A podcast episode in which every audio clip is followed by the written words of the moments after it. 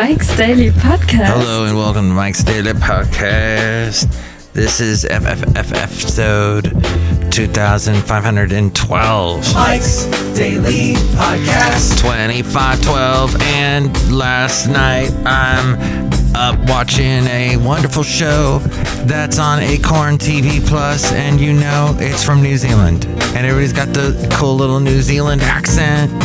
And then something happened. It was like an accident, only it was done on purpose, and that was somebody at work called me to tell me they wouldn't be coming in. Mike's Daily Podcast. But you know what time they come in?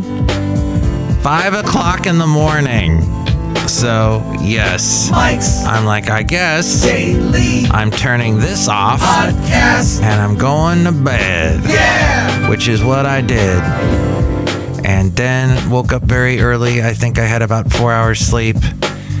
Went into work and helped produce The Rob Black and Your Money program, where he discusses money and stuff and how McDonald's did really well in their earnings report. And what else? I heard an interesting, it wasn't, I don't know if Rob said this. I think I've heard him say this before, but I've heard some other type financial talkers. This one financial advisor I was listening to on the radio said, yes, I know, that sounds suspect. But I think he had an interesting point, and that is people always concerned about investing in all these tech stocks. But what about the day-to-day life stocks? No matter what happens, day-to-day life stuff is what we're going to be putting our money into.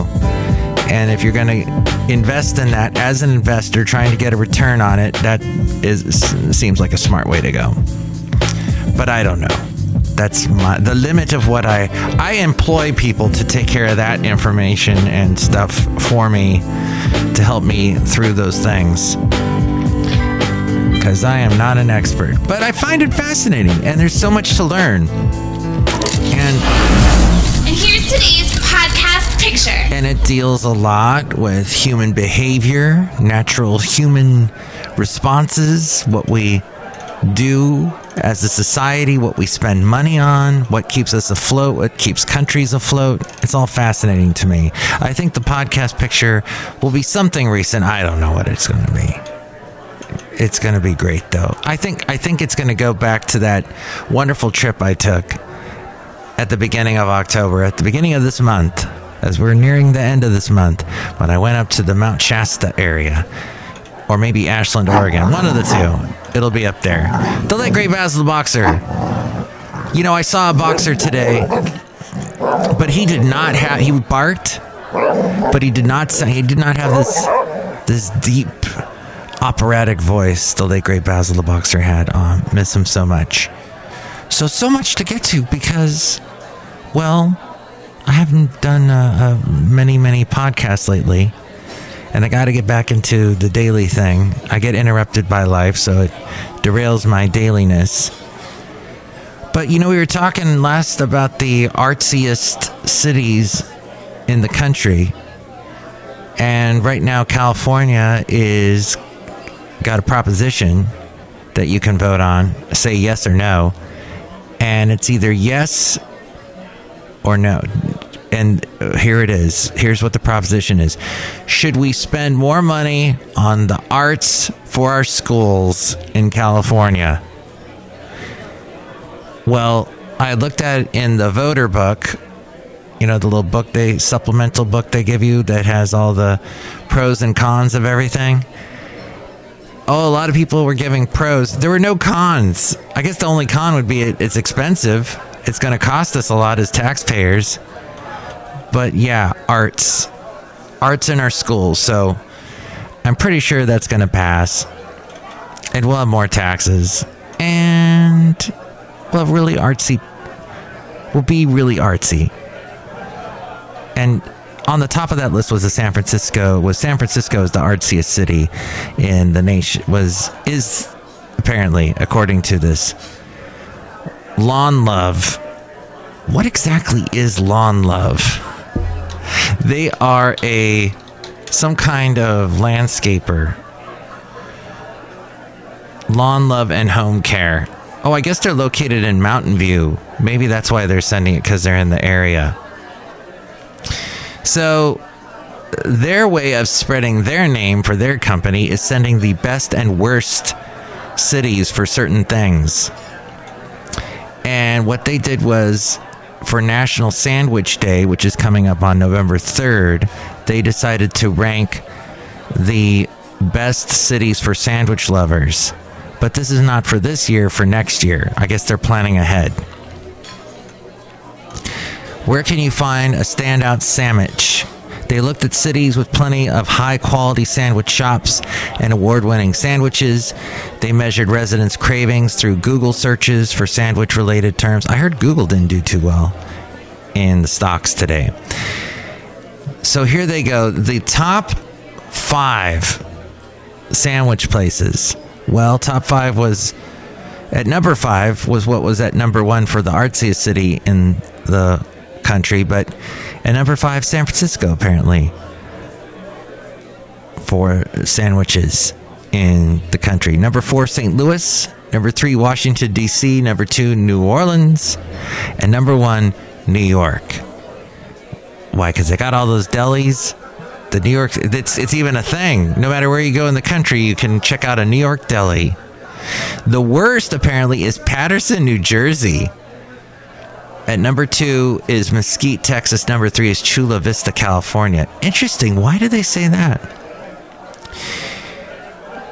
It says, big and busy cities are full of beloved spots to grab a speedy sandwich. New York City takes first place overall with the highest sandwich quality and interest out of all the cities in their ranking. Sandwich artists are abundant in San Francisco, which has the most sandwich shops per square mile. Washington has the second highest access. That's Washington, D.C. As we go outside a cafe anyway, we're bringing you Mike's Daily Podcast somewhere in Podcastro Valley, the last place on Earth. Anyway. Panera Bread traces its roots to St. Louis, which was at number 4. And then the Philly cheesesteak, Philadelphia was at number 7 on the list. And there are plenty of places to grab quality barbecue and tortas in Texas, but nowhere to get a sandwich. I guess that's why they put Mesquite, Texas, at number 2. Okay. But why? Why did you put so much hate on New Jersey? It didn't say, huh? Why New Jersey's a bad place for sandwiches. There we go. Hey, we're outside a cafe anyway, where there are no sandwiches. So we're just as bad as Patterson, New Jersey. Look who's here. Hello, Michael Masters, Rutabaga. And yes, being older, I am very fortunate to have someone call and check on me every day. He is from India and very concerned about my car warranty. Ooh! Is that a joke? Yes. Are you a joke teller? Yes. Was that funny? No. I guess nothing spoils a good story like the arrival of a witness. Mark Twain said that. Yes, those quotes were from Winky. Winky, the old friend of my mom's. My mom passed away earlier this year, and Winky had been sending my mom emails with funny things and quotes and whatnot. And I emailed her back to give her the news, and she goes, well, I'll start sending you the emails now. And we reminisced about my mom, and it's wonderful, and thank you, Winky. Okay. Now it is time for the segment. Let's go back with Matthews. I'm moving this right along. I don't know if I really should have gone with that sandwiches story. It feels like there wasn't much substance in the sandwiches story. By the way, my problems with my S's. I'm developing a lisp in my old age. Don't know exactly what that is. My tongue is not following my instructions as it used to do. So I will have to practice my S's. It seems to me, maybe I'm hearing something and it's not there.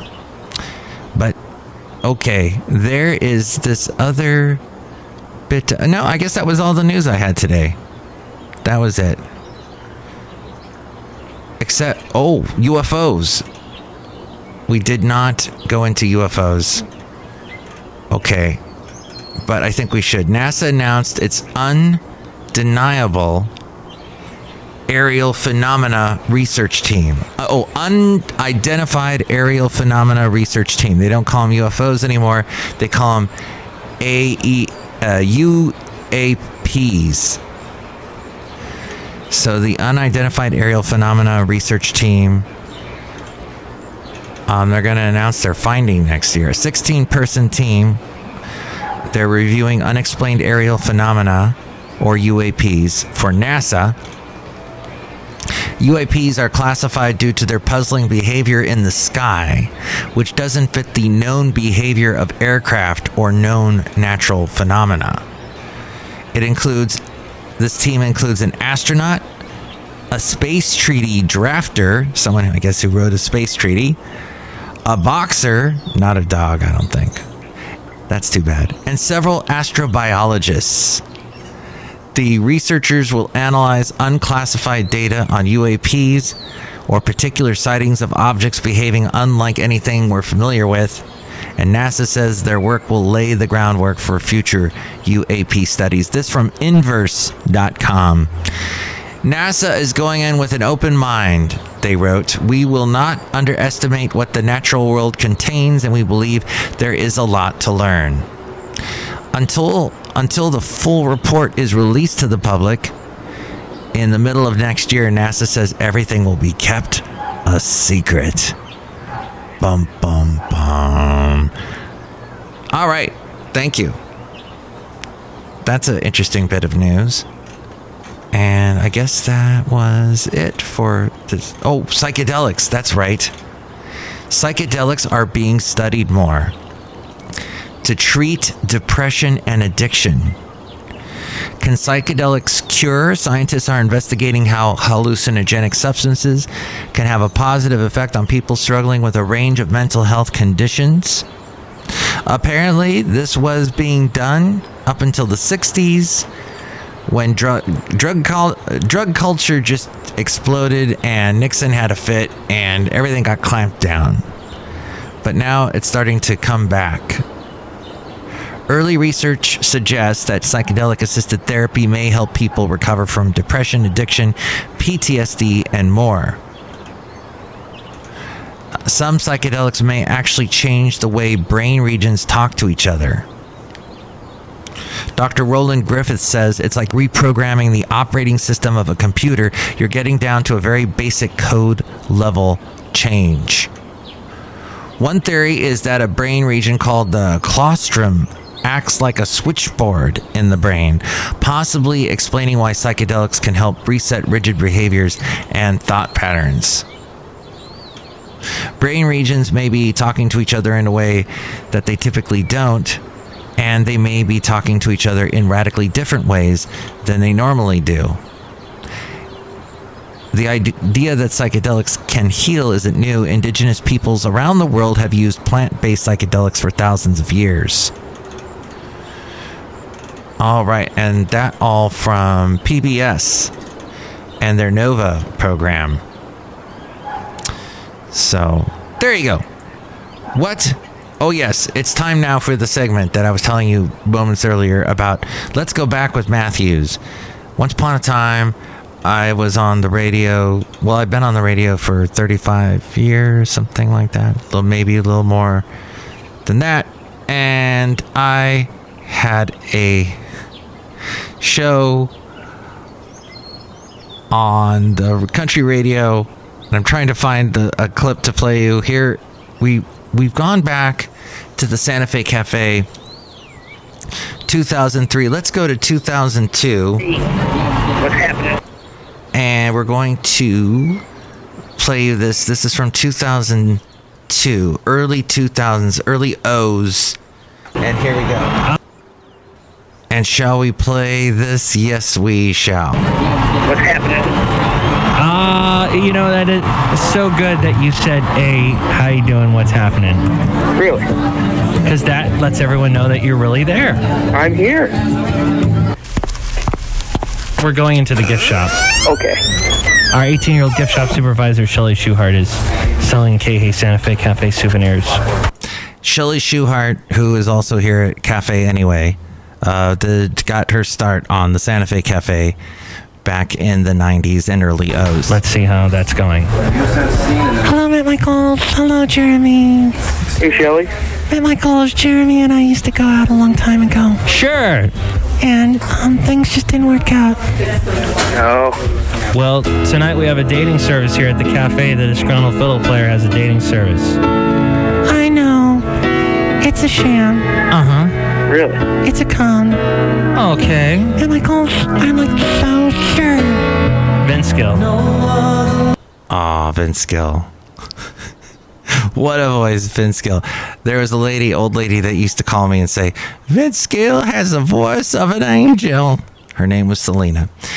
Now it's time for the segment, the Mike Matthews New Tunes Feud. Here are two songs that are going to battle it out, and you pick the one you like better. This one is from Delia Meschler. She covers Karen Dalton and Delida's song. Okay, Something on Your Mind is what this is. Is sending you to... Okay. I guess that is right here. They have me taking a circuitous route. Okay, this song is entitled Something on Your Mind. Leaving all your dreams too far behind. Didn't you see you can't make it without ever even trying? That's Delia Meschler. Do you like that song better? Or do you like this one from SCAB? Originally, a working title represented the first letters of the band's names, Sean, Corey, Alec, and Brandon. So it became known as SCAB, an acronym with a shifting meaning. Its phonetic double acting as a metaphor for protection and healing for a group that's always been there for one another. Okay, let's listen to the first song they gave me called Why Do I Dream of You? Here it goes. It's going to play for you here, hopefully, if this goes right. Okay, do I got to click on the what do you call those things? Cookies? Okay.